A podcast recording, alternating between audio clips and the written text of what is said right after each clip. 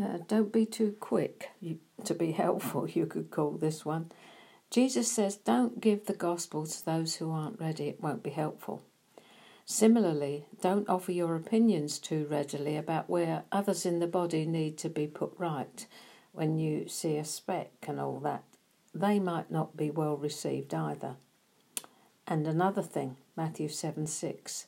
Do not give what is holy to the dogs, nor cast your pearls before swine, lest they trample them under their feet and tear you to pieces.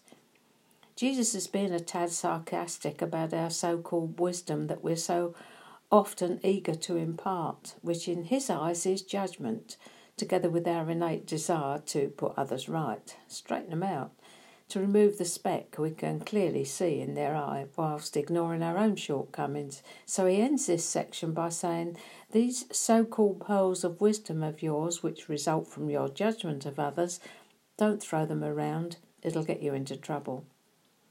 He doesn't say it may get you into trouble, it will. They will turn and rend you, without a doubt. He uses the figures of speech here with pearls and swine, but he's issuing a serious warning. His statement follows immediately on the heels of speaking about the judgment of others and the fact that we have something large in our own eye that needs removing first before we venture to bestow our pearls of correction on others. I say this in love, brother, sister. Specks and planks, motes and beams.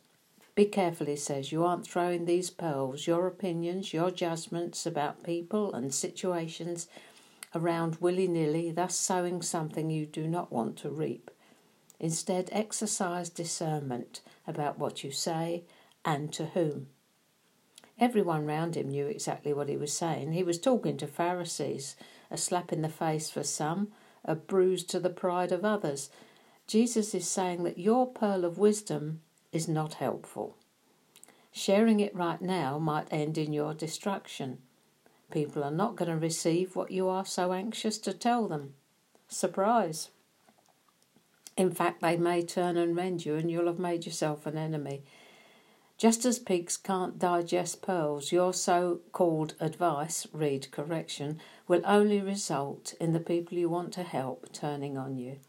So cut us all some slack. Don't do it. Keep your opinions to yourself, pet.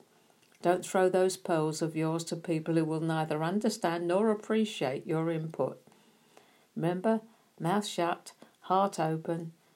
That sounds like a piece of good advice to me. A pearl, even. What do you think?